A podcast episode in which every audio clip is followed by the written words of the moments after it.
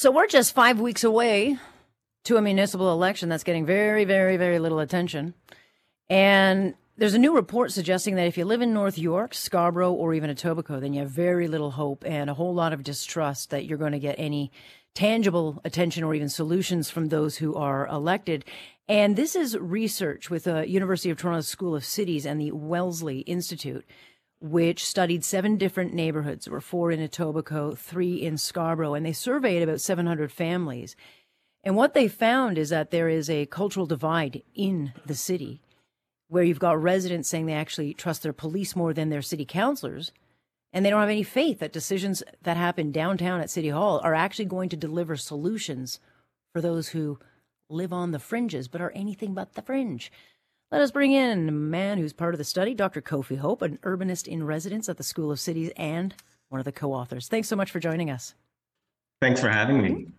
All right. I should also uh, point out, Doctor, that you were also one of um, Olivia Chow's advisors back in 2014 when she ran. And this is something that she was looking into, trying to understand this divide where you've got downtown Toronto and then these other areas that were brought in during amalgamation like what's the divide it's not been an easy answer uh, question to answer and now we have some yeah yeah and you know i think with olivia i mean it was really interesting because she's someone who had uh, a life history and experience similar to many of the folks living in, in Scarborough and North York in Etobicoke. You know, she came as a newcomer, lived in a tower, um, had to deal with all kinds of family struggles, personal struggles to make it. But, you know, because of her life journey, the fact she's living downtown, for many folks, she was seen as a downtown politician. And mm-hmm. I was in rooms in Jane and Finch and places where you could see how Olivia could relate and connect.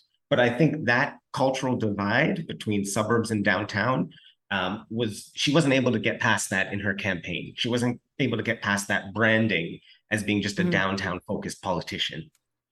And then where you've got you know, the Fords, whether it's Rob, the late Rob Ford, or, or Doug Ford, who have been seen kind of as the champions for those regions and have had no problems, uh, you know, bringing in those kinds of voters. Yeah, that's correct. And I think, you know, when I would talk to people, I worked for many years in the Jane Finch community, and they would say, well, we see those guys in the neighborhoods. We see them, you know, locally here. And for people who don't have much trust in the system that government will do things for them. That personal connection makes a difference. Even if I think many of the folks, and we saw in the study, not that all of these folks by any means were all like conservative in their values or their policies. It was a mix, right? These are very diverse areas, but they all felt excluded and were looking for someone who could actually reach out to them on that personal level. Yeah, I don't think it's going to happen this election. I don't, I, I don't even think people know who's running because it's been just a dreadfully put together affair. But when you look at how you broke down the research, you broke it down into five groups of people. So there were the dissatisfied, left-leaning younger people. You have the hopeful, trusting, hopeful, trusting new Canadians, the well-connected, racialized middle class, and then the high-educated, wealthy liberal homeowners, and then the older conservative homeowners.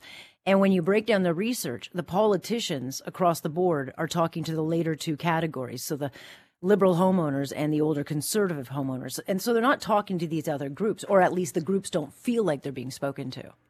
Yeah, that's right. And I think all of our political parties in Canada are built around the kind of political divides of the baby boomers, right? That's our traditional left versus right. And you saw that when we did the survey, that there were people who said, you know, that educated group of mainly white homeowners, you know, identified deeply as socially progressive. And then there was that group that was, you know, older, uh, much more religious, much more car driving homeowners, predominantly white, who mm-hmm. really identified as conservatives. But the rest of the groups weren't so caught up in a specific ideology and would have a mix of priorities. But I don't think any political party and very few leaders speak to that kind of diversity of perspectives that are actually the majority opinions in places like mm. North York, Scarborough, and Etobicoke today. You know, I would actually take it further and challenge and just say I don't think politicians across the board talk to anybody uh, outside in the in the uh, rural areas. I mean, that's why they feel so left behind. It's always kind of a I don't know if I'd say pandering, but it's always focused on the urban centers that get all the attention. And so, you know, what's interesting about some of the reporting of the report is that you've got communities in Scarborough and North York. They want actual action. They don't want the progressive kind of. They don't want the bumper sticker stuff. They want action, and they're not getting it. So do they? Do they actually feel like they're being ignored?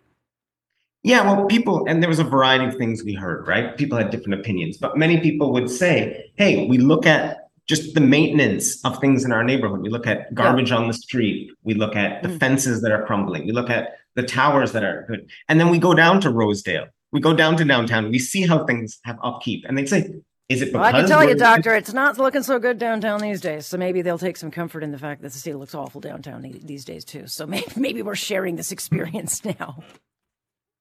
I, I, think so, but I do think that's a difference. I've even seen it living in Toronto myself. Depending on the neighborhood you're in, certain places get things cleaned up and get responses much quicker than other neighborhoods, and it does tend to correlate to income and class. Yeah. Well, okay. So as we head into this election that no one's talking about, and, and municipal politics, as you know, it's the most consequential to our kind of daily pocketbooks in our lives because, you know, they fill the potholes and they get, uh, you know, services to us. Is there anybody um, other? I mean, John Tory's kind of the anointed winner right now, but is there anyone punching through, or or who should be punching through the noise that that would be appealing to these outer areas? Unfortunately, I don't think so. Not involved in the race at the level, at least for mayor. I mean, I think there's some some great candidates for city councilor, but even then, part of it is, you know, we've made the job of, of elected official kind of a crappy job in this country. And all the time, people, my peers, folks I know, even myself, get approached mm. asking to, to run. And people always say, Are you crazy? We'd never do that. Who wants to be part of that job? Right? We've made it a really bad. And so that is a major issue our democracy has is we can't attract good talent to run for office anymore. Yeah. Well, if we just get rid of social media, maybe maybe that would turn around. But it is very tough to your point. You know, you want to be able to focus on the job, and then it just uh, ends up becoming wrapped up in a, a, lot of bureaucracy. Well, we'll wait and see. I thought the uh, findings were interesting, and maybe this is. I'll just quickly ask you this: um, amalgamation. You know, it's always been of. You know, it's been kind of a pitch patch work. Is is it a direct result of amalgamating? A hundred percent. I think we're still living with the consequences of it. Not to say that amalgamation in theory was the worst thing in the world, but the way it was carried out um, and the fact that we haven't been able to get past those fundamental divides, right? You're still looking at it, you know, 20 years plus later, where our our, our, our politics at the municipal level is still divided between the suburbs and the old city of Toronto. And we've seen few leaders that have actually had a vision that spoke to both parts of the city. Yeah, it's interesting. It's no question about it. Interesting. Very much appreciate your time. Thanks for joining us. No problem. Have a great day. That is a. Uh, Dr. Kofi Hope, who looked into this and is one of the co authors of this study, as well as a co founder of Monumentals. So, it, look, there is truth to this. I mean, I hear it all the time, and we've seen it. We've talked about, you know, the two economies of Ontario, where you've got the 905 feeling completely left behind, behind in their earning potential by 15, 16%. I can't remember what the number is. And then you got the downtown centers that get all the attention, all the announcements, all the goodies, and they're doing much better economically. And so this, this is a problem, and there would be great to get some leadership that can actually fix it.